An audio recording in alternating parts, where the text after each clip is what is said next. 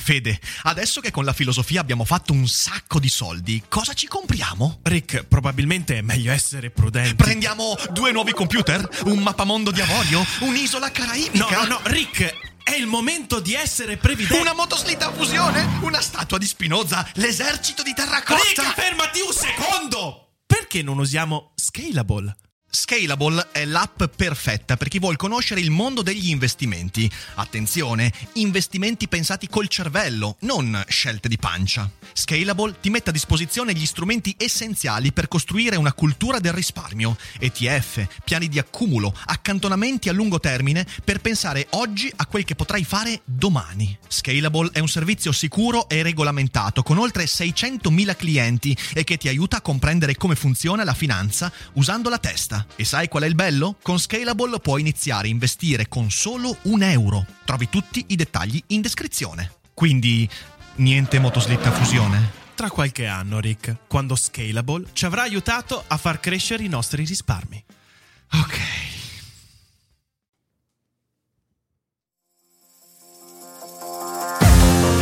L'apocalisse zombie non è un pranzo di gala e si combatte un daily cogito alla volta.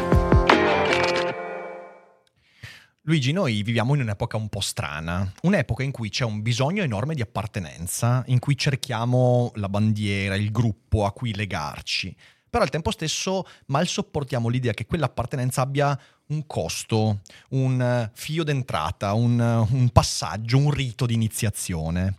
Eh, e la massoneria, da un certo punto di vista, è esattamente quello, è un'appartenenza che, diciamo così, eh, richiede un rito di iniziazione. Mi verrebbe da dire che forse la massoneria in questo momento storico sembra quasi anacronistica per questo tipo di tendenza. Ho ragione oppure siamo in un'epoca dove la massoneria può ancora dire la propria? Beh, io penso che possa ancora dire la propria. Mm. Noi stiamo andando verso un periodo storico dove vi è un forte desiderio di appartenere a qualcosa. Mm-hmm Qualcuno la chiama tendenza al tribalismo, uh-huh. a unirsi in tribù, in gruppi. Eh, la massoneria è una tribù, è un gruppo con un'appartenenza molto forte, soltanto pretende, certo. pretende un pedaggio. Uh-huh. Tutti quelli che si sottopongono a un rito di iniziazione devono pagare un pedaggio, devono accettare delle regole eh, conoscendole solo in parte prima di entrare, devono sottoporsi a una prova, la devono superare, sono ammoniti sulle regole di appartenenza. In massoneria, per esempio, non si tollera la mancanza di partecipazione.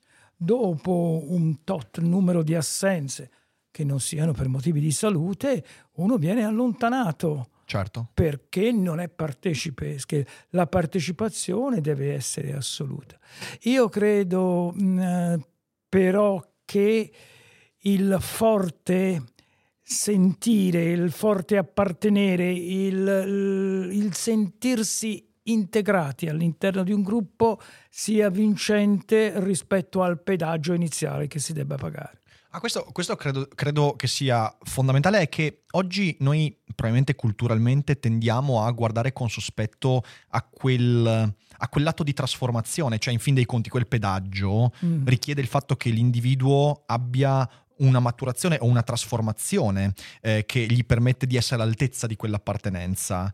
E quello che vediamo però intorno a noi è tutto il contrario. Nella scuola vediamo che ogni rito di passaggio che va dall'esame al voto ormai viene visto con sguardo critico, perché tutto ciò che presuppone uno stress diventa negativo. Mm-hmm. E ovviamente questo ci porta ad avere una visione della società che è totalmente orizzontale, mm-hmm. in cui tutto quanto è passatemi il termine, lubrificato, ok? In cui i passaggi mm. da un punto all'altro sono eh, senza sforzo. E questa è ovviamente una menzogna che ci raccontiamo perché poi la vita in realtà, la vita è continui riti di iniziazione certo. e in qualche modo l'appartenere a un gruppo dovrebbe prepararti a quei riti. Certo.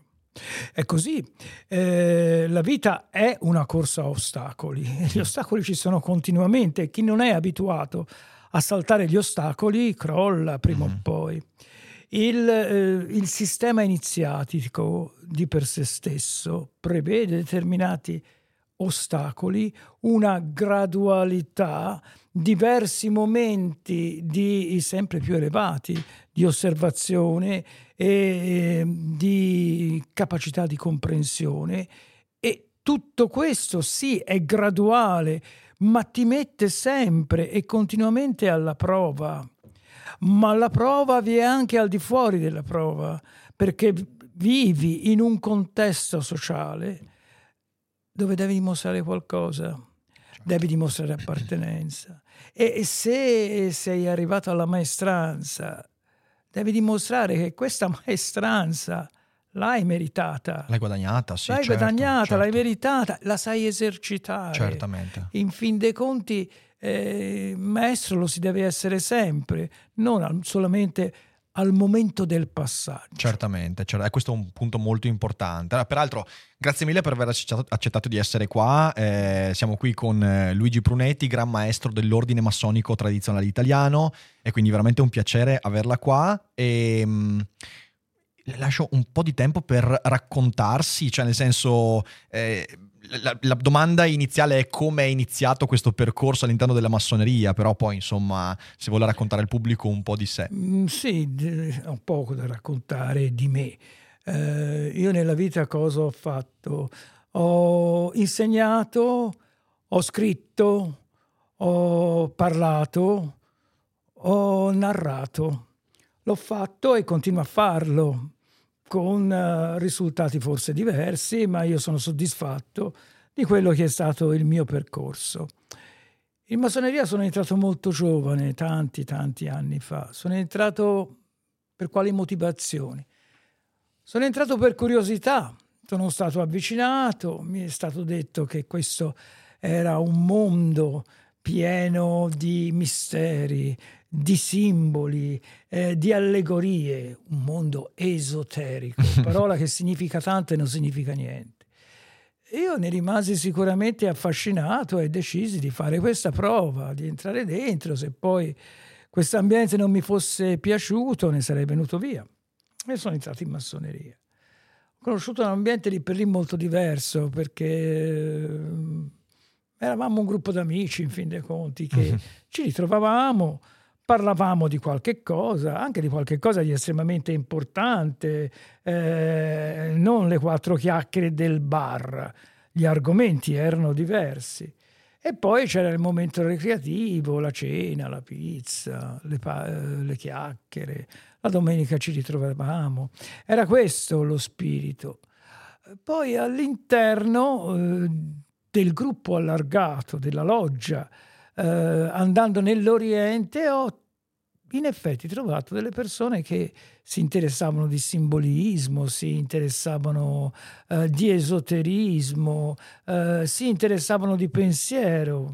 Filosofia forse è un termine troppo aulico, troppo alto, troppo elevato. Comunque c'era questo e mi sono radicato sempre di più e poi ho cominciato a leggere a studiare il pianeta massoneria, ho scoperto un mondo completamente diverso da quello che pensavo all'origine quando ne ero fuori e piano piano credo di aver viaggiato in questo, in questo pianeta, in questa, in questa atmosfera e averne capito diverse cose.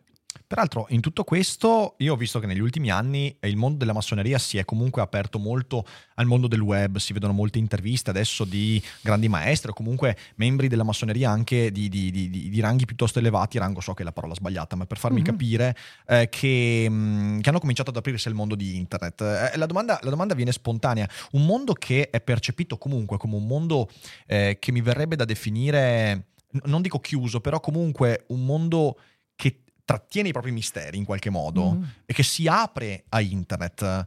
Come, come, state vivendo questo momento della comunicazione allargata? Eh, c'è un cambiamento interno alla massoneria con questi nuovi linguaggi oppure in realtà no? Mm, sì, c'è un cambiamento, ma d'altra parte eh, la massoneria, come ogni altro tipo di associazione, si deve adattare ai tempi, se no i tempi la travolgono. Chi è fuori dalla storia è fuori dalla vita, certo. in pratica. Che questo, questo passaggio lo deve fare. Poi questo passaggio non è assolutamente antitradizionale, mm-hmm. perché quando la massoneria speculativa viene così definita, nasce in quel di Londra il 24 giugno del 1717, eh, non ha niente di segreto. Cioè, eh, i buoni massoni del Settecento si riuniscono in taverne, in pub. Naturalmente alle loro riunioni nella saletta non ammettono altro, nessun altro, ma nessun club privato eh, ammette certo. durante i propri lavori un estraneo, ma per il resto di riservatezza non c'è niente. Mm-hmm.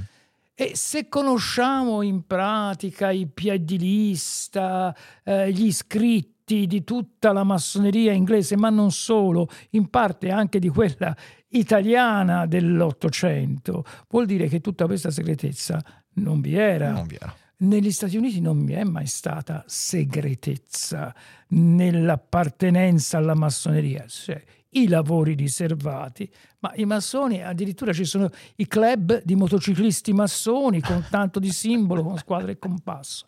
Hells la... Angels massoni. Certo, sì, sì, ci sono, ci sono. La storia del, del mistero, della segretezza, del, del, del vivere nelle catacombe prettamente continentale e soprattutto italiana e di pochi altri paesi. Ed è un po' leggendaria, mi sembra. Anche perché io quando mi sono avvicinato, io mh, mm, mi sono letto un po' di libri, mi sono mm. interessato a queste cose negli anni, perché poi avvicinandomi anche a tanti autori che ho scoperto essere stati massoni, ho detto, beh, ma, ma perché? Cioè, tanti letterati, tanti filosofi hanno fatto parte della massoneria. E mi sono accorto di una cosa, che avevo la percezione di una cosa appunto segreta, misterica, esoterica, molto racchiusa in sé, quando in realtà ormai tutti i riti sono disponibili, cioè nel senso eh, tutte, tutte, le cose. Io mi ricordo che qualche anno fa ero all'università, avevo un compagno che aveva il padre massone e avevo detto ma cos'è che fa? E lui mi fa ah, non si può dire, ma come non fanno dei, non ci sono dei filmati? No, non si può. Io ho preso un libro, ho preso il libro che parlava anche della loggia di cui faceva parte, erano tutti descritti i riti, quindi eh, credo che credo che un po' ci sia, non, non, so quanto sia autoalimentata questa cosa, però mi sembra che molto spesso, almeno per l'esperienza che ho avuto io, nella massoneria ci sia una parte di personaggi che hanno l'intento di mantenere questa aura misterica. Perché secondo lei succede questo? Allora, eh, sicuramente sono fuori eh, dal tempo e sono fuori anche da quelli che sono i parametri massonici, lei ha detto una cosa giustissima, ma i riti, i riti sono eh, le ritualità massoniche sono pubblicate, ma non da ora. Dal 1947 un certo Salvatore Farina pubblicò i rituali dell'ordine del rito scozzese e poi gli alti gradi del rito scozzese. Edizione Arcos, mi sembra, la prima edizione, prima bolla, poi Arcos, poi ora sono pubblicati dall'Atanor, si trovano in tantissime edizioni, diffusissimi, mm-hmm. che non c'è niente di segreto, assolutamente niente. Cosa, qual è, in cosa consiste il segreto massonico? Beh, rispose bene un suo conterraneo eh, che si chiamava Giacomo Casanova, il quale a un certo punto descrive il segreto massonico, dice il segreto massonico è incomunicabile, non si può comunicare, mm-hmm. perché in pratica è quello che accade all'interno del singolo quando partecipa a una ritualità. È quell'alchimia, chiamiamola, uh, mi scusi il termine aulico, quell'alchimia dell'anima che avviene fra soggetto, rito e simbolo, uh-huh. dove il soggetto nel rito diventa egli stesso simbolo, un simbolo vivente. E quello naturalmente è incomunicabile perché ti accade qualcosa dentro, ma non sai nemmeno te cosa accade di preciso, che non si può comunicare. Ma al di là di questo non esiste assolutamente niente di misterioso o di incomunicabile.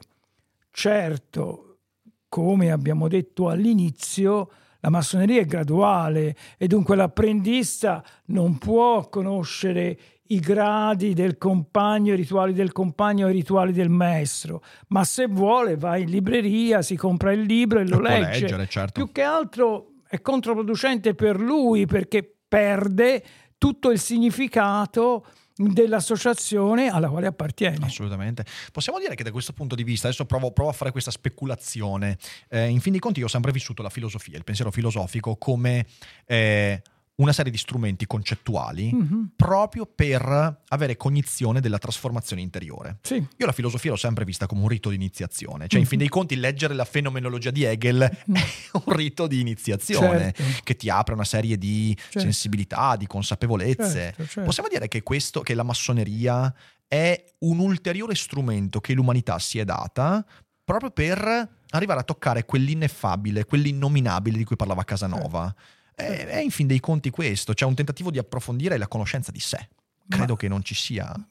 Ma sicuramente eh, fra i fini della massoneria, uno dei fini, non voglio dire il precipuo, perché se no, ce ne sono diversi, importanti e fondanti, è proprio questo, il conoscere se stesso, avere cognizione di sé nei confronti di un altro da sé uh-huh. che tu scopri nella tua quotidianità. Conosco personaggi che sono entrati in massoneria avendo delle idee, delle idee precise, degli atteggiamenti filosofici di pensiero precisi. Sono stati in un certo qual senso costretti per eh, la dislocazione dell'alveo massonico a imbattersi in altre cose che non conoscevano. When you need mealtime inspiration, it's worth shopping Kroger, where you'll find over 30,000 mouthwatering choices that excite your inner foodie. And no matter what tasty choice you make, you'll enjoy our everyday low prices, plus extra ways to save, like digital coupons worth over $600 each week. You can also save up to $1 off per gallon at the pump with fuel points. More savings and more inspiring flavors make shopping Kroger worth it every time. Kroger, fresh for everyone. Fuel restrictions apply. E dalla sinergia fra loro e questo altro hanno subito delle mutazioni, hanno subito delle trasformazioni, sicuramente delle crescite, perché quando uh, si supera il eh, proprio luogo di collocazione e se ne con- si cominciano a conoscere altri luoghi di collocazione. È come salire per le scale. Uh-huh. Si vede un orizzonte sempre più vasto, si comprende sempre meglio si può considerare superato quello che ieri ci sembrava essenziale, certo. oppure si può mantenere quello essenziale, però inquadrandolo in maniera diversa. Ah, questo credo sia interessantissimo e quindi la massoneria, perché vedevo in chat qualcuno diceva che senso ha la massoneria del XXI secolo, la stessa cosa che la filosofia ha trovato come senso nell'Ottocento certo. o la massoneria nel Settecento, in fin dei conti siamo ancora quegli individui che brancolano nel buio e cercano strumenti per conoscersi un po' meglio, che è un certo. po' l'unico obiettivo che ci si può dare. Ma giustamente diceva non è l'unico senso della massoneria, non è il senso precipuo probabilmente, perché poi c'è il senso di comunità, c'è il senso di servizio alla comunità, tutta una serie. E allora qua vorrei arrivare a, al fatto che la massoneria, che, che è questo questa serie di riti, di comportamenti, di associazionismo, direi umano, che ha dei fini nobili, però nel corso del Novecento in Italia ha mostrato anche dei lati meno nobili. Insomma, eh, ovviamente eh, tutti quanti hanno sentito parlare di, di Licio Gelli, della P2, eh, però ovviamente quel senso di segretezza, il tentativo anche della massoneria, di certa massoneria, di entrare a torto a ragione nel potere politico, di saper anche intersecarsi a, ai luoghi di potere, c'è stato. E allora eh, volevo chiedere quanto questo tipo di, eh, di, di direzione della massoneria ha contribuito alla diffidenza che esiste nei confronti della stessa, nell'opinione pubblica. Moltissimo. In Italia è stata devastante la cosa. Eh, noi parliamo del, dell'immagine eh, della massoneria deviata che nasce con la P2. Mm-hmm. Caso P2 è del 1981. Mm-hmm. Se noi si pensa a un film di Monicelli, Il borghese piccolo piccolo, del 1977, che è antecedente, ma già abbiamo una visione assolutamente eh, devastante della massoneria. Ah, sì, sì. Eh, Alberto Sordi che entra in massoneria per avere la raccomandazione per il figlio.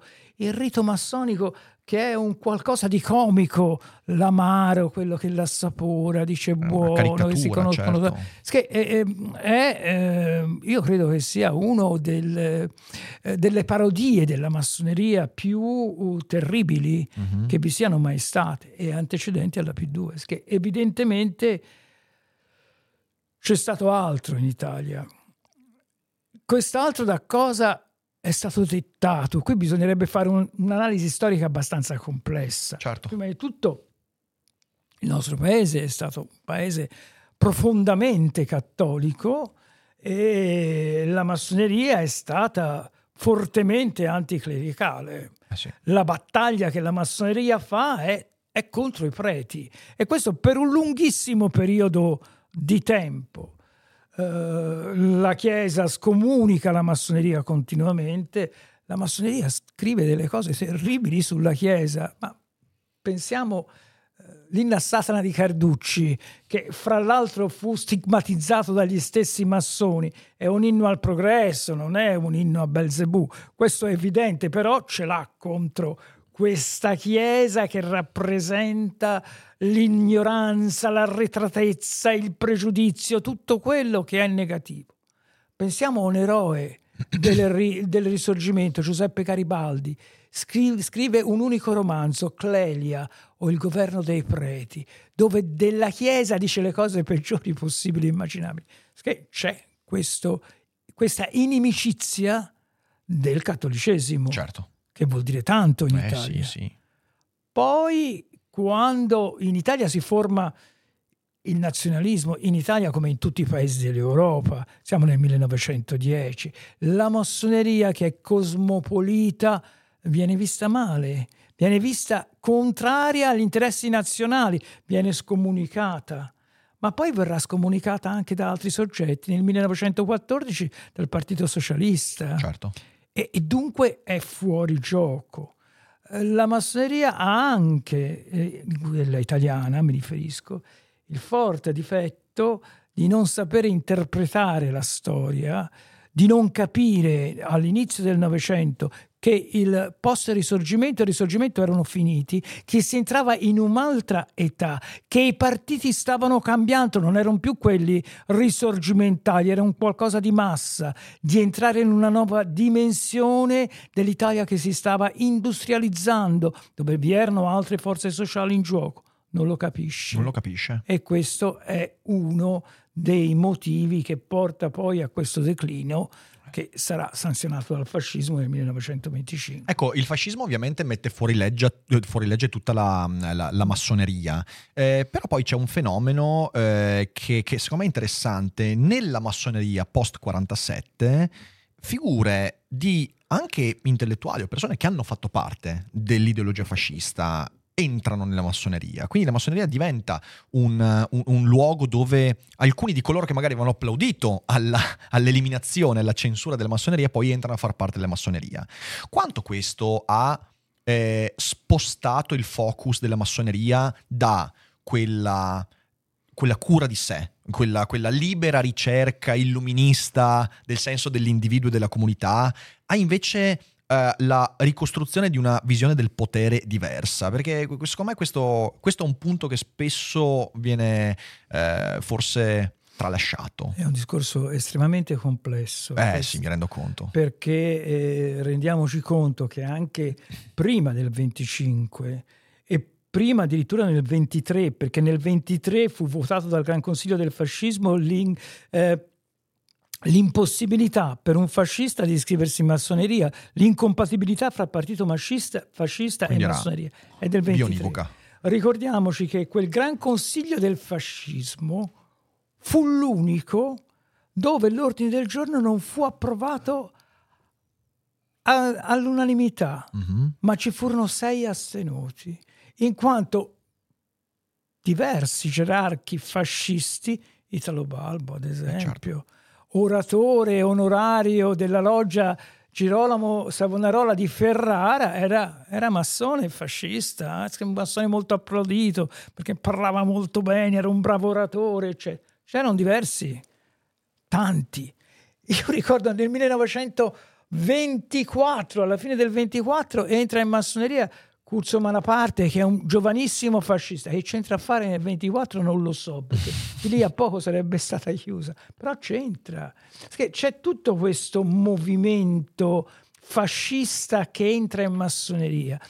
Dobbiamo pensare anche a una cosa, è un, una traccia storica che non ho mai seguito, che potrebbe essere anche una folla, ma c'è qualcuno che dice che nel momento più buio di Mussolini, mm-hmm. prima del potere, cioè il caso Matteotti, certo. quando è messo in grossa difficoltà, vi sia all'interno del fascismo colui che coloro che pensano a un golpe anti-Mussolini ah, con sì, Balbo. Sì, è vero. È vero. Poi accade il famoso fatto di, di, di Don Minzoni e, e, anche Balbo che aveva detto io non c'entro assolutamente niente, viene trovato il pizzino dove aveva dato ordini agli squadristi di picchiarlo forte, quel prete che col prefetto ci pensava lui e crolla anche la sua figura. Certo.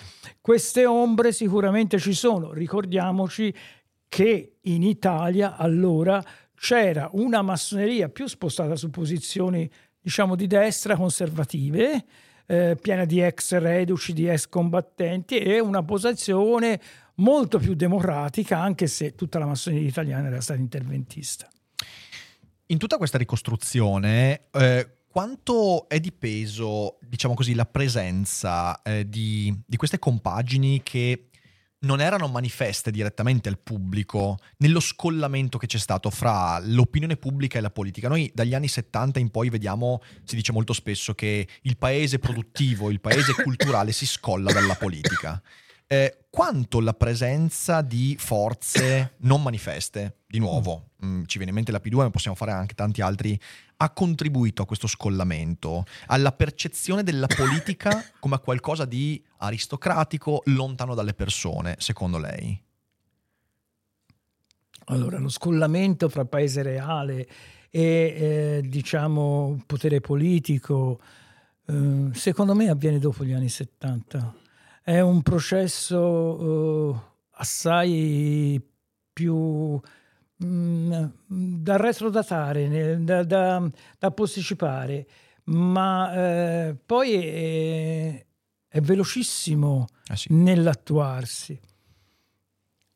Quando avviene? Quando eh, in pratica i partiti politici che erano elementi di aggregazione fortemente aggregativi.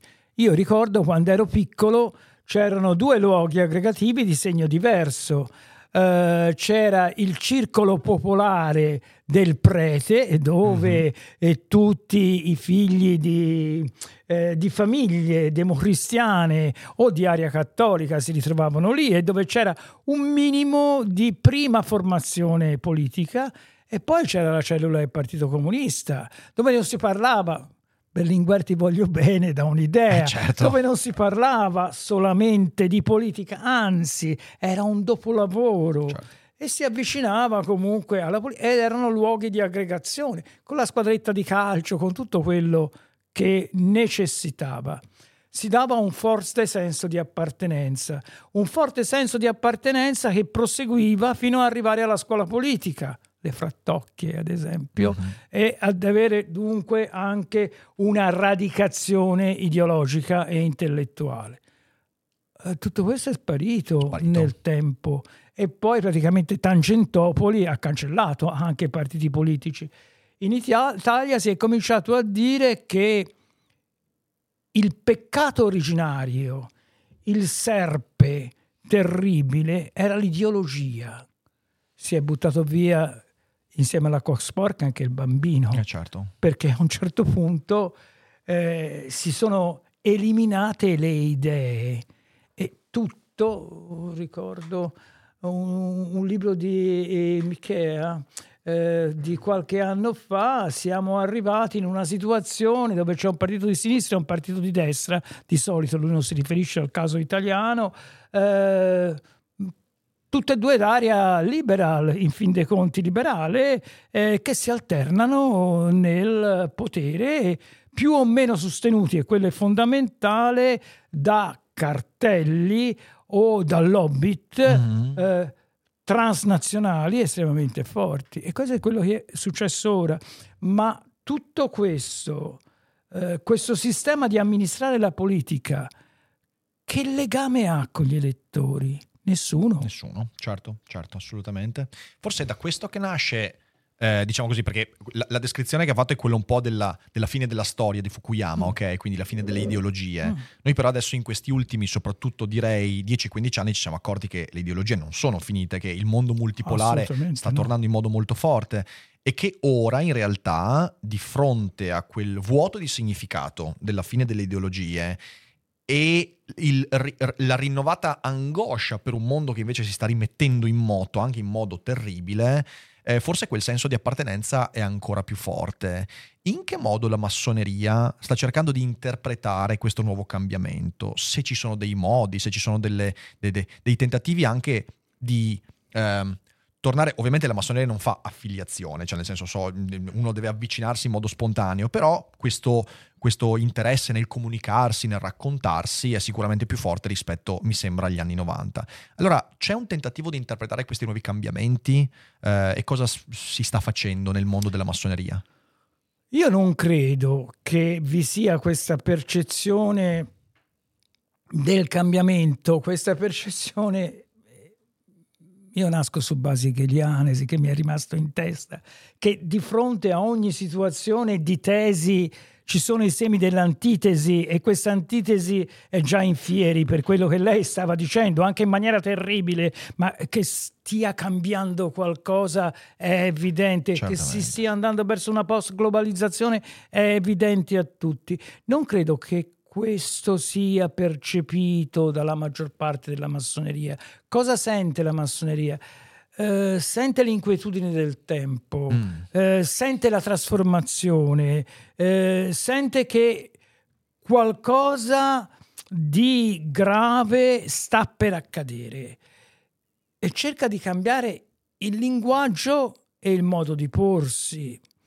Qualcuno può voler rimanere nelle catacombe, certo. però molti invece si rendono conto che non è più il tempo delle catacombe, che è il tempo di venire fuori, che è il tempo di spiegare chi siamo, cosa vogliamo, cosa proponiamo. Tutto questo lo dobbiamo dire. Il mondo attuale, comunque sia, non tollera più e ha ragione l'oscurantismo il segreto, il mistero. A me eh, dà noia anche il segreto di Stato, eh, si figuri il segreto privato. il segreto no? massonico. Ecco, il segreto sì, massonico. sì, sono d'accordo. Mentre parlava mi ha fatto venire in mente una cosa, provo a porre questo ragionamento sempre per parlare a cuore libero. Ehm... E adesso un bel caffè finito. Perché rischiare di rimanere senza caffè quando puoi abbonarti a Caffè Borbone? Prezzi vantaggiosi, costi di spedizione inclusi, tante possibilità di personalizzazione e l'abbonamento lo sospendi quando vuoi. Decidi tu la frequenza, la qualità, scegli tra le cialde e capsule compatibili e crea il tuo mix di gusti e miscele. Mai più senza caffè con l'abbonamento Caffè Borbone. Tutte le info su caffèborbone.com. Nella massoneria uno degli elementi fondamentali, mi sembra, è quello dell'abitudine all'ascolto. Ne parlavamo prima della trasmissione. Sì. Eh, il massone eh, viene iniziato mm. al silenzio mm. perché mm. il suo compito è quello di ascoltare. Mm. E, e, io credo che questo ascolto, se la tradizione è quella che conosco, sia quello di prepararsi ad accogliere. Cioè l'ascolto è certo. un'accoglienza. Certo. E mi viene in mente una pagina di Heidegger, che in realtà non è, una, è un'intervista, quando lui disse eh, noi siamo in un'epoca in cui l'essere umano non ha più il potere di riorientare la storia, perché la storia è in movimento da molto tempo. L'unica cosa che possiamo fare è eh, farci accoglienti e, e, capire che soltanto un Dio ci può salvare. Lui usa questa formula, mm-hmm. laddove non intende con Dio il Dio cristiano, intende saper vedere nel mondo quel cambiamento inaspettato mm-hmm. che poi, accogliendolo, può mutare il corso della storia. Ehm, anche questo è molto hegeliano come, co- sì, come idea. Certo, certo. Intanto le chiedo se si ritrova in questo e quanto questo elemento, secondo lei, manca proprio dal, dal modo con cui noi percepiamo la storia e il presente. Allora, eh, sì, è molto hegeliano perché poi comunque una delle due piante fondamentali o è, o è Hegel oppure bisogna ritornare più indietro a una visione illuministico-kantiana della, eh, della storia e dell'umanità. Eh, in massoneria tutto questo, il problema dell'ascolto è molto forte. Può essere percepito anche in maniera diversa, cioè eh, cosa si dice a chi, al neofita che è entrato. Ora tu stai zitto. Stai zitto. Ascolta e basta. A cosa ti serve questo? Prima di tutto ti serve una cosa. Noi non si vuole l'umiliazione, non siamo nel cristianesimo primitivo, non imponiamo il cilicio. No, non è questo. Però tu sei abituato a ascoltare solamente te stesso, perché tutti noi siamo abituati ad ascoltare noi stessi e basta. Ecco, fai un po' di silenzio, impara ad ascoltare anche gli altri, perché eh, diranno anche tante fandonie, ma fra quelle fandonie vi è certamente qualcosa che merita di essere ascoltato. Fatti più piccolo per fare entrare anche gli altri. Mm-hmm. Questa è la prima cosa. Poi nel silenzio si possono scoprire anche altre cose. Il silenzio che uno deve fare dentro di sé per sentire quelle voci sottili che sono sempre dentro di noi, ma che noi nel bailame continuo non siamo più capaci di percepire. Nella storia esiste la stessa cosa. Non siamo più capaci di ascoltare la storia. Tant'è vero, eh, anche a me piace molto seguire le analisi geopolitiche, ma io ricordo le analisi geopolitiche di un tempo. Si ricorda l'Unione Sovietica di Brezhnev? Era un sistema imperiale in continua espansione su tutti i fronti, dall'Angola all'estremo oriente, dal sud al nord. Era il sistema vincente. Pochi anni dopo, dopo la serie di tutti i segretari del Partito Comunista dell'Unione Sovietica morti perché erano tutti vecchi come, come Brezhnev, perché avevano poco tempo per vivere, il crollo dell'Unione Sovietica. Perché non siamo abituati, secondo me, ad ascoltare più la storia. Non siamo più abituati a inquadrare la storia all'interno comunque di un rispettoso sistema filosofico di esegesi della storia stessa. E questo falsifica le visioni che noi abbiamo.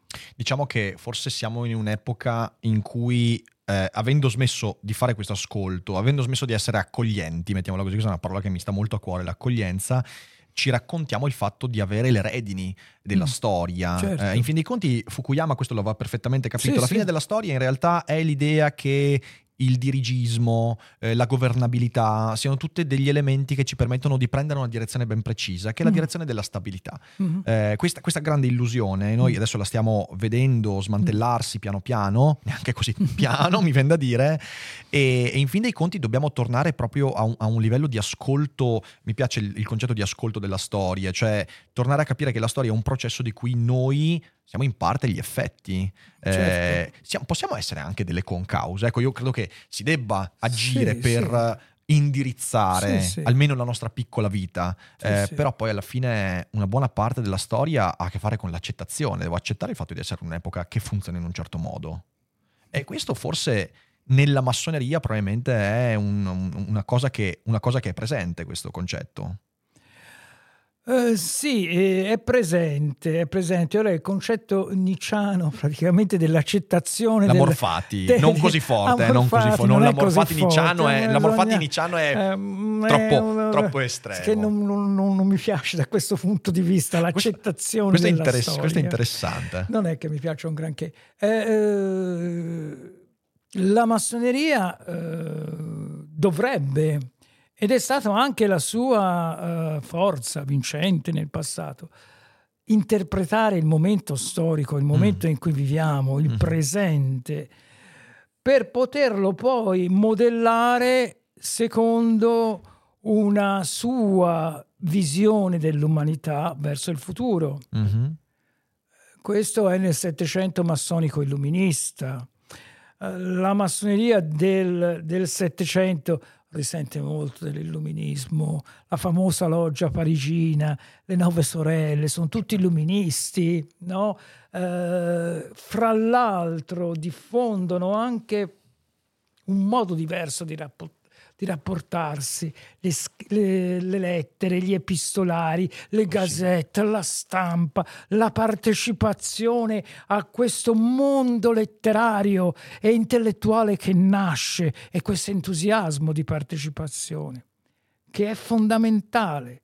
Ed è fondamentale anche il desiderio di cambiarla, questa storia, a seconda di questi ideali. Poi l'amor fatui c'è anche qui, perché a un certo punto l'illuminismo ha eccessiva, eccessivo ottimismo sulla ragione. Eh, sì, è sì. questo forte, forte, totale ottimismo quando si imputa a Voltaire, che poi Voltaire non la disse mai, la famosa frase sulla tolleranza. Ah, sì, io, sì, no, non l'ha detta mai. Non l'ha detta mai, no, però si attribuisce a lui.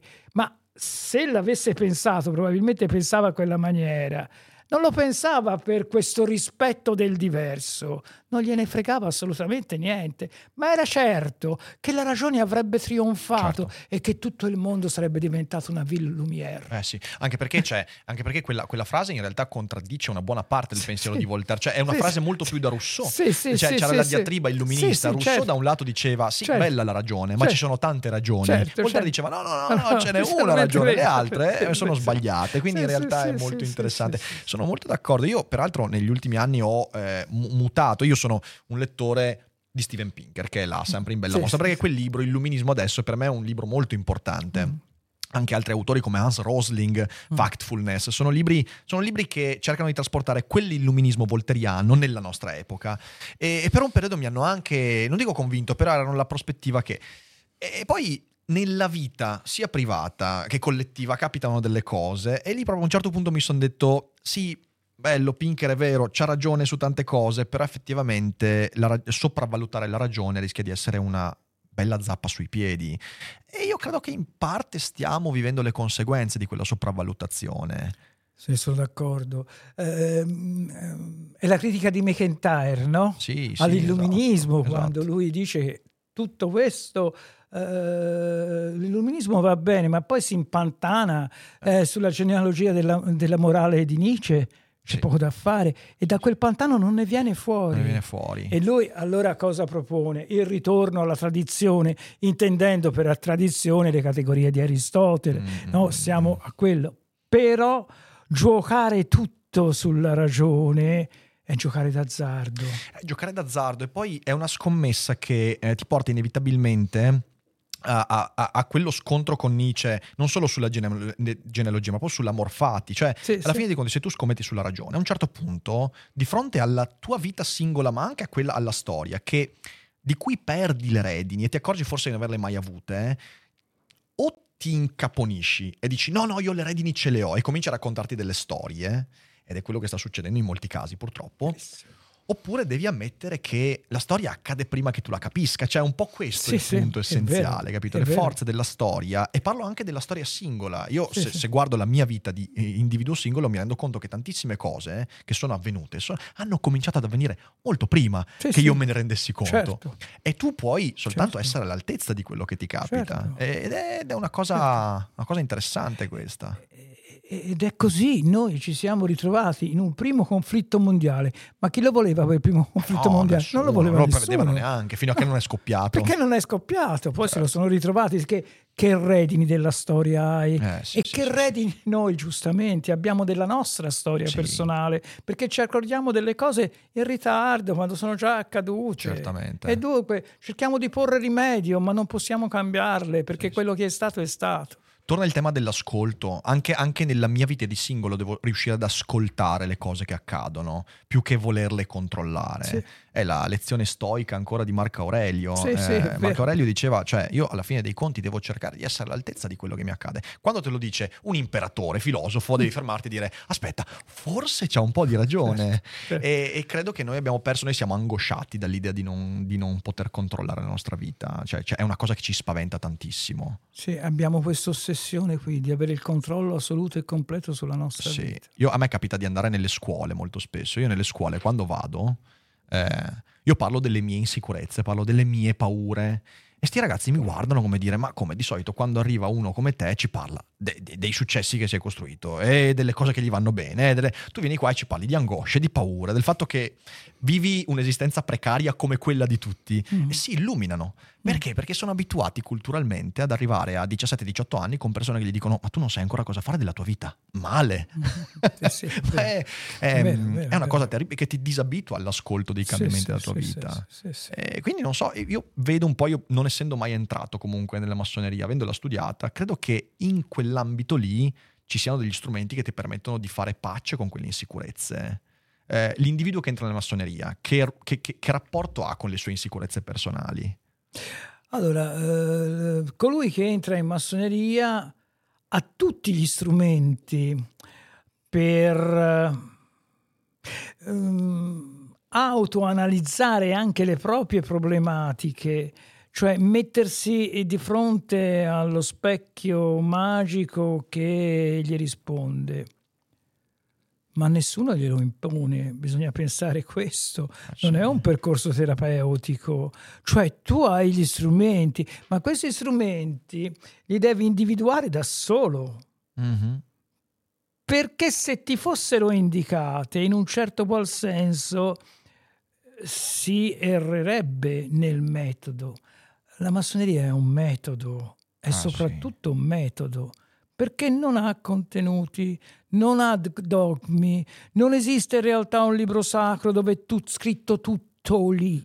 La massoneria l'hanno fatta gli uomini, non c'è niente di trascendente. Poi la massoneria cerca il trascendente, specialmente alcune massonerie, però nasce da quello e dunque deve essere comunque una ricerca individuale, totale e assoluta. Si usa un, un termine eh, in massoneria, uno dei simboli, è un simbolo alchemico, quello del vitriol, visita interiore terra, cioè entra dentro di te Entra dentro di te. e, e rect- rectificando e, e riuscendo a cambiare, a rettificare, troverai la pietra filosofale, Sì. troverai l'arco di volta anche della tua vita. Ma ti devi dare da fare da te, non sperare che qualcheduno ti dia la ricetta o la polvere magica o di trovare il guru che risolve tutti i tuoi problemi. Qui non ci sono guri. Qui ci sono, ci possono essere maestri, ma il maestro è quello che tu scegli come maestro. Mhm.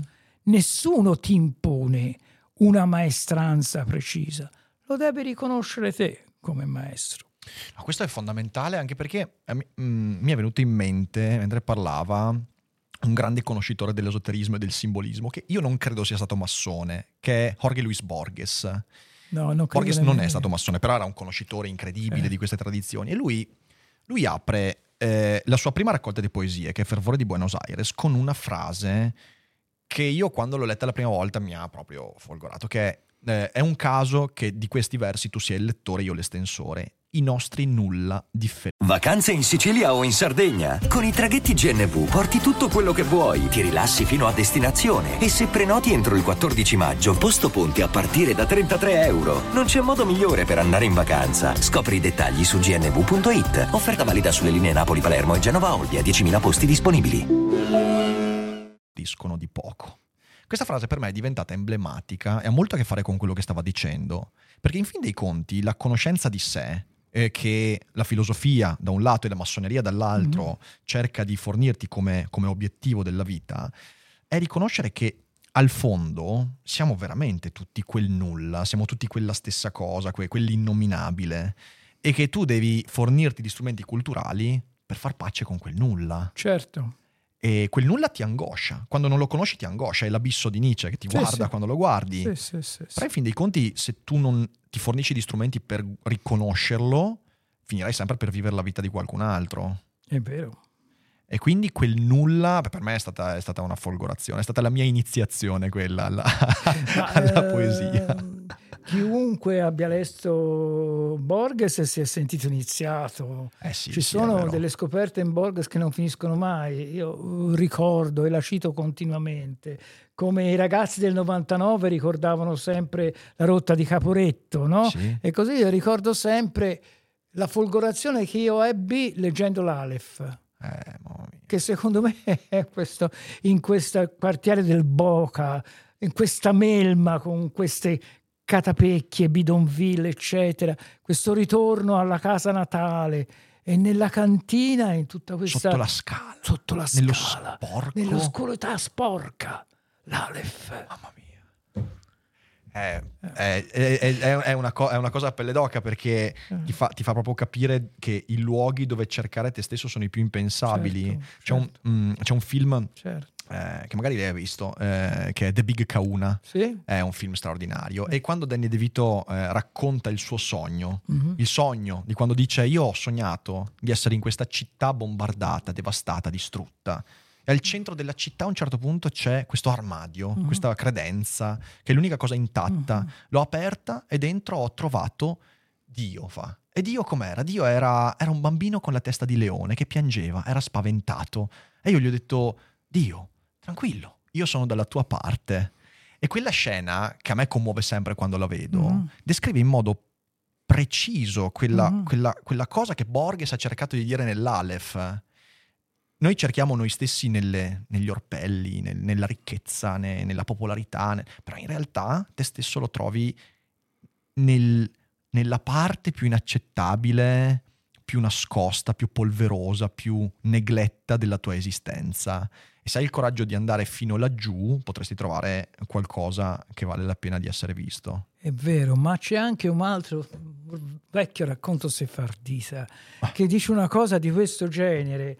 Quando a un certo punto eh, a Praga qualcuno cerca la Shekinah, cerca Malkut e la trova nel vicolo dei conciatori mia. in questo odore nauseante, in queste pelli marciscenti, e la trova piangente anch'essa per la sua lontananza dal principio, per questo suo isolamento in questo mondo che sembra abbandonato da qualunque luce. Eh, uh, un attimo solo perché qui stiamo raggiungendo dei livelli eh, che proprio ehm, quest- quest- quest- queste cose c'è un bisogno immane di raccontarle, le cose dell'Aleph, perché noi abbiamo operato questa separazione fra le cose che ci fanno schifo e le cose che ci attirano. Ed è un errore devastante, devastante perché ormai culturalmente noi pensiamo che nelle cose ributtanti non ci sia nessun significato.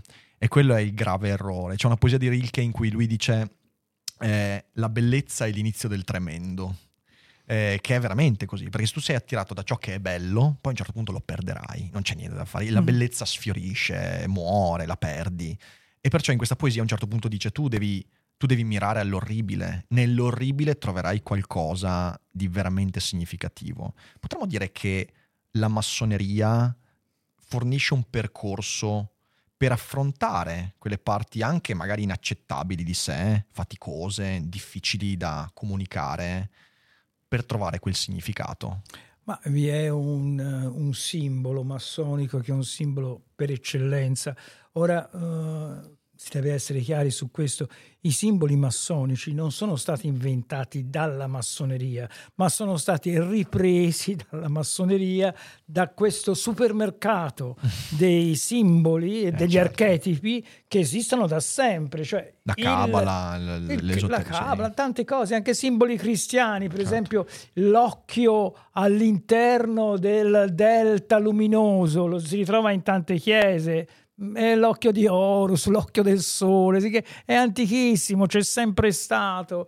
Il pellicano che si apre il petto per nutrire i pulcini è un simbolo cristiano che risale all'antico Egitto, era l'avvoltoio, poi naturalmente viene nobilitato e diventa il, diventa il pellicano e tante altre cose. Così c'è il pavimento a scacchi, no?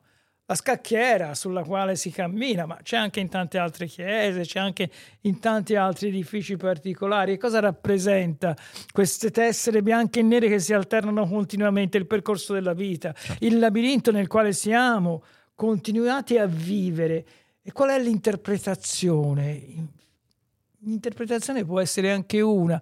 Tu non devi camminare passando dal bianco al nero perché altrimenti precipiterai, ritornerai su, precipiterai e delle volte non ritornerai mai su. Tu devi passare lungo il confine delle varie tessere.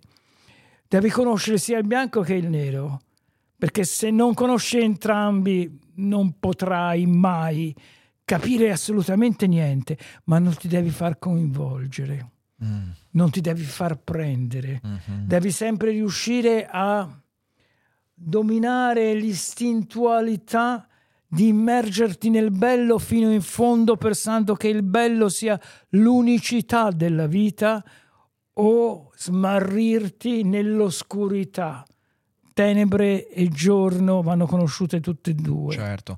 Eh, ritorno alla filosofia, mi viene in mente l'inizio del Tractatus eh, Teologico Philosophicus di Spinoza, dove mm. apre, apre, dicendo l'infelicità dell'uomo certo. è l'altalena certo, fra l'altalena, la bellezza e la bruttezza, fra certo. la felicità, l'euforia certo, e la certo, miseria. e invece certo. il significato della vita è nel riuscire a riconoscersi in entrambi. Ed è veramente così. E io mi rendo conto del fatto che probabilmente viviamo nell'epoca che più di ogni altra ci ha venduto l'idea che noi possiamo vivere un'euforia continua, estatica, eh, un, un, piacere, eh, confondendo peraltro il piacere con la felicità, che invece è un'altra cosa. Ehm, ed è molto, molto, difficile da smontare questa cosa, è molto difficile da smontare, è molto difficile da, da, da cambiare direzione su questo, perché ci serve un lavoro...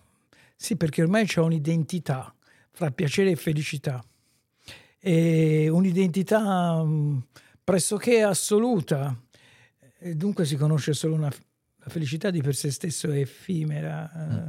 è momentanea, è un attimo, è un battito di ali di farfalla. Mm, scrive molto bene Montale con i suoi versi su felicità raggiunta, eh, esprime tutto in, quel breve, in quella breve composizione poetica. Però confondere la felicità con il piacere ti condanna a un'infelicità di fondo, sì, sì. totale e assoluto, e soprattutto a un vuoto interno totale. Sì, perché è come se in questa euforia continua eh, tu ti potessi illudere di restare sempre sospeso su quella parte sì, sì, dove sta l'Alef, capito? è una sorta di anestesia. Allora la, il piacere diventa anestesia. Sì, conosci un, un'unica emozione, quella del piacere. Certamente. E basta. Certamente. Mentre invece di emozioni ce ne sono tantissime, ma diventi un colore unico, un colore che si ossida facilmente. Assolutamente. Anche perché poi, insomma, quello che scopri è che eh, anche se tu ti illudi di poter vivere in un'euforia continua, in un'anestesia continua, alla fine poi la vita, i suoi colpi te li tira, certo. perché perderai le persone che ami, certo. le tue relazioni finiranno, certo. i tuoi progetti falliranno, e allora cosa farai? Sì, sì, sì, quando, quando, quando, l'euforia non ti darà gli strumenti per... Mm. Allora ecco, è, è, meglio prepararsi prima. Certo. Avere... Per me la letteratura è stato questo. La letteratura, mm. leggere l'Alef, leggere queste mm. cose qua mi ha preparato al momento in cui poi avrei vissuto certe cose. Certo. È stato fondamentale. Ecco, quello è un rito di iniziazione. Certo. Quello, quello, è proprio il rito di iniziazione, prepararti per quando poi la vita ti metterà alla prova. L'iniziazione è una trasformazione dello stato del, d'essere, si passa da uno stato d'essere a un altro stato d'essere. Certamente, poi, certamente. Questa storia dell'iniziazione eh, antichissima, viene dal, eh, dalle civiltà del Neolitico, dall'animismo, eh, dallo sciamanesimo, che Certamente. poi c'è tanta traccia anche nella nostra cultura. Eh, Basti pensare, non lo so, alle baccanti di Euripide, no? Uh, ho letto ultimamente che poi è un'antologia uh, di, a cura di Tonelli, Abissi Luminosi. Scusate, eh, cioè, eh, scusate che c'è qualcuno che sta disturbando la trasmissione. Mm-hmm. Ma chi è che fa sta roba? Chiedo scusa. è un momento il bello della diretta. Va bene, va bene. Va bene. Abissi... Eh, eh, abissi luminosi, no? dove fa tutta questa uh, analisi della presenza sciamanica nella letteratura greca. E ricordo un vecchio libro di Holmes, I greci del razionale, mm-hmm. no? dove questa presenza è continua. La presenza dell'iniziazione si ritrova poi in tante cose, basti pensare dai collegi a Fabrorum fino alla carboneria dell'Ottocento. Certo. Tornando un attimo a, a poi cose un po' più tecniche della, della, massoneria, ovviamente come diciamo prima la massoneria non è un'unica entità, ok? È tantissime realtà diverse.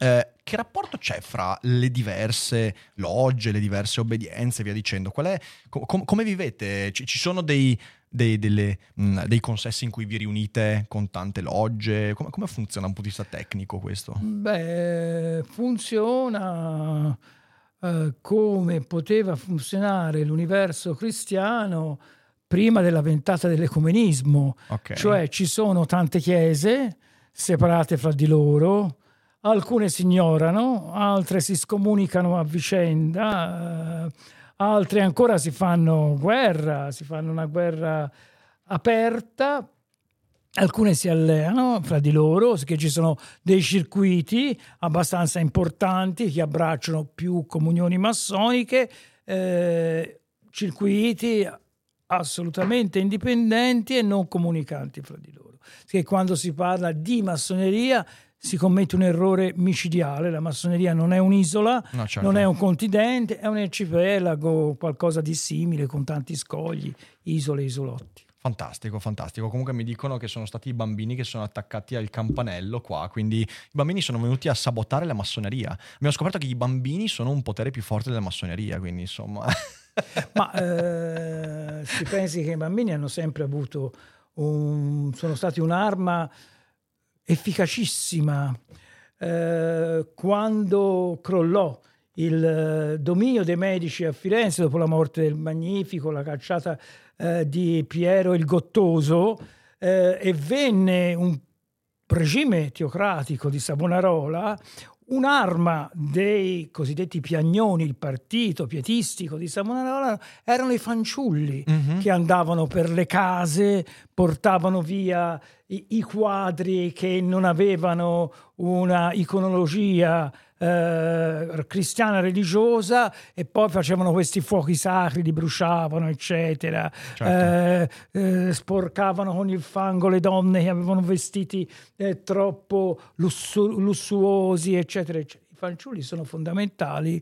Eh, la rivoluzione comunista in un primo momento su quanti ragazzi che venivano fuori dal Bazzar di Teheran si è avvalsa eh, certo. come truppe d'assalto. Certo, certo, assolutamente. E nell'ambito della massoneria, questa è una cosa interessante, eh, quanto, quanto, contatto c'è con le giovani generazioni? Cioè nel senso, la, la media di età di persone che solitamente si, si, affiliano e comunque si avvicinano a questo mondo, qual è? Allora, eh, la massoneria...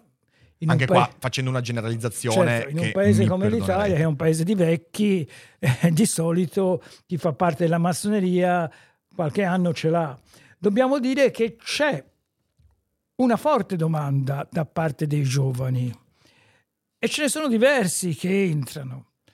Bisogna essere capaci di interfacciarsi con i eh, giovani. Certo, certo. Eh, questo sì, bisogna fare un, uno sforzo d'accoglienza. Mm-hmm nei confronti dei giovani. Ma c'è una. I'm Sandra, and I'm just the professional your small business was looking for. But you didn't hire me because you didn't use LinkedIn jobs. LinkedIn has professionals you can't find anywhere else, including those who aren't actively looking for a new job, but might be open to the perfect role, like me. In a given month, over 70% of LinkedIn users don't visit other leading job sites. So if you're not looking on LinkedIn, you'll miss out on great candidates like Sandra. Start hiring professionals like a professional. Post your free job on linkedin.com slash people today. Domanda.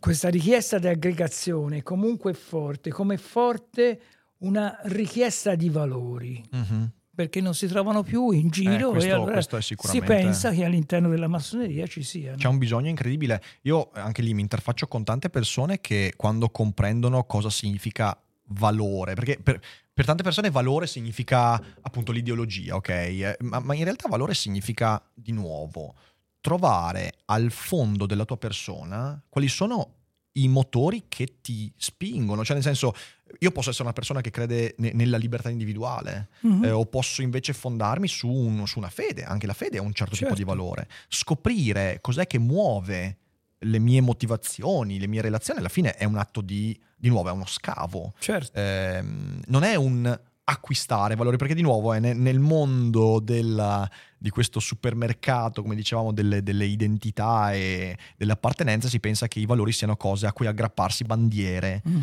Però non è così. Eh, spesso ci no. capita nella vita di, di aggrapparci a un valore e poi scopriamo che in realtà non ci credevamo veramente. Sì, sì. Eh, E questo, questo credo sia fondamentale. E vedo quando si parla di questo ragazzi giovani che dicono: "Ah, Ma sta roba non me l'aveva mai spiegata nessuno. Ma com'è che non me l'hanno mai detto? È un po' come se la scuola e l'istruzione avessero anche ab- abbandonato questa idea. Eh, ecco, nell'ambito dell'istruzione credo che ci sia un sacco di lavoro da fare da questo punto di vista. Ma sicuramente sì, anche perché se si pensa bene, il Regno d'Italia ha avuto, eh, è partito con la legge Casati che è del 1859 lo Stato sardo, poi aveva avuto la riforma Coppino, che mi sembra sia del 77, e poi ha avuto la riforma Gentile. No, Queste Mhm. sono state le tre riforme. Nel eh, secondo dopoguerra quante riforme ha avuto la scuola italiana? Quanti cambiamenti di rotta ci sono stati? È ovvio Certo. che sia anche in uno stato confusionale, che non abbia ben precisi parametri eh, didattici e pedagogici, che sia in uno stato di sofferenza. Eh sì, sì. Se poi si sofferenza. aggiungono i tagli al Ministero della Pubblica Istruzione e altre cose, il problema Sì, sì, sì, diventa sempre più evidente. A parte che il problema dell'istruzione è secondo me un problema globale. Sì? Secondo me sì, perché emerge anche in altre parti del mondo. Mm, mm, mm. I sistemi educativi sono tutti un po'... Si sente il desiderio di cambiare, di rinnovare qualcosa, anche in altre parti del mondo. È pro- probabile, probabile che sia il riflesso di nuovo di, di questo cambiamento, cioè nel senso il Certo. fatto che, il fatto che eh, di nuovo per citare quello che dicevo prima, alla fine della storia, alla fine delle ideologie ha Mhm. significato in qualche modo il fatto che Certo. l'istruzione ha abdicato alla sua formazione anche valoriale. Valoriale, per Eh, forza. adesso probabilmente deve tornare a fare quello, però ha anche paura a farlo, perché, Sì, perché vero. In qualche modo il Novecento è stato un trauma per i valori e le ideologie. Cioè le ideologie che sono sviluppate nel Novecento ci hanno traumatizzati. È vero. Ora, quando parli di ideologie dici, eh no, eh, eh no, eh.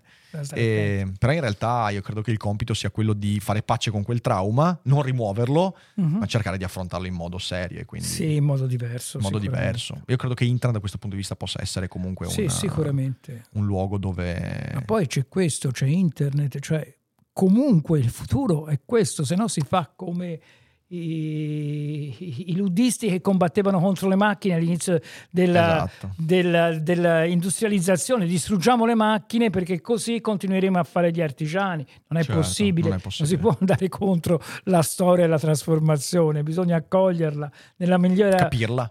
Sì, Bisogna capirla, bisogna capirla, interpretarla, come capirla, dicevamo prima, sì, sì, istradarla se è possibile, ma non si può cercare di arginarla, no si viene travolti. Senta, prima di, di venire alle domande del pubblico, eh, io eh, nella precogitata ho, ho scoperto che abbiamo tanti autori in comune, Lovecraft, Tolkien e tanti Ah. altri. Allora, io le lascerei questa domanda, che sarà complicatissima, ma insomma, sentiamo qualche ragionamento.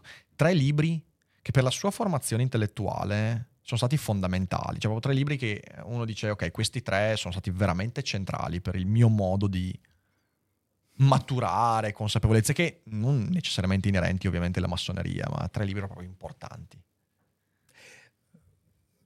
Allora, si parla in una sfera naturalmente più filosofica che letteraria.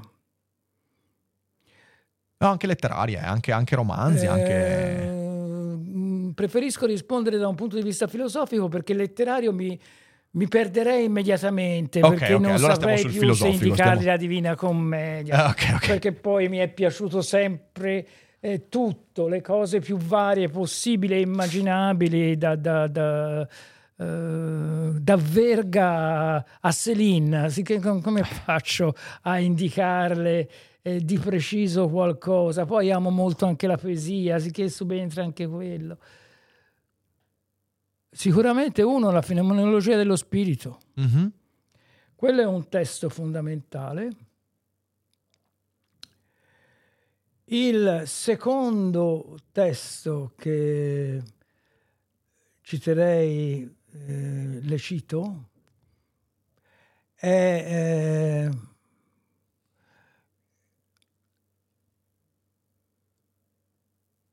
forse il manifesto del Partito Comunista di Marx, Mm, ok, ok. 1848, che comunque fu qualcosa che mi inebriò. E siccome siamo, uh, io appaio estremamente contraddittorio, Mhm. ma in realtà non è così, non ho nessuna contraddizione in termini interna, così parlò Zarathustra. Vabbè, insomma, sono, è un, li- un libro importante, un libro decisamente importante. Sì, poi è bellissimo da leggerlo. Eh sì, sì, sì, è bellissimo ed è, e ti getta in una... La prima volta che lo leggi ti getta in una gioiosa confusione proprio e dici ma co- cosa è successo alla mia testa? Sì, sì, sì. sì, sì, è meraviglioso. È molto bene, molto bene. Eh, Luigi, è stato veramente bellissimo cogitare con lei, quindi grazie mille per tutto quello che ha portato. È stata una cogitata con cose interessanti, commoventi, profonde, divertenti, quindi grazie mille. Grazie a lei. Magari la cuore. prossima volta, se ci sarà una prossima volta, e spero che ci sia, parliamo di Lovecraft, Tolkien, Signore degli Anelli, horror e ci buttiamo su quello. Perfetto. Prossima volta ci buttiamo su Perfetto, quello. perfetto. Perfetto. Allora, ringraziare di nuovo l'ospite. Io ringrazio voi che siete stati in ascolto. Chiudo la puntata per chi eh, è indifferita. Ovviamente vi consiglio di andare ad approfondire la figura di Luigi Pronetti, anche insomma eh, l'ordine massonico tradizionale italiano, vi metto dei link sotto per informarvi e magari anche qualche link a libri che possono essere interessanti per capire meglio questo mondo eh, strano ma non troppo, come avete capito, della massoneria. Per chi è in live non uscite perché adesso dedichiamo un po' di tempo alle vostre domande. Io di nuovo ringrazio Luigi, ringrazio tutti voi e ci vediamo alla prossima. Grazie.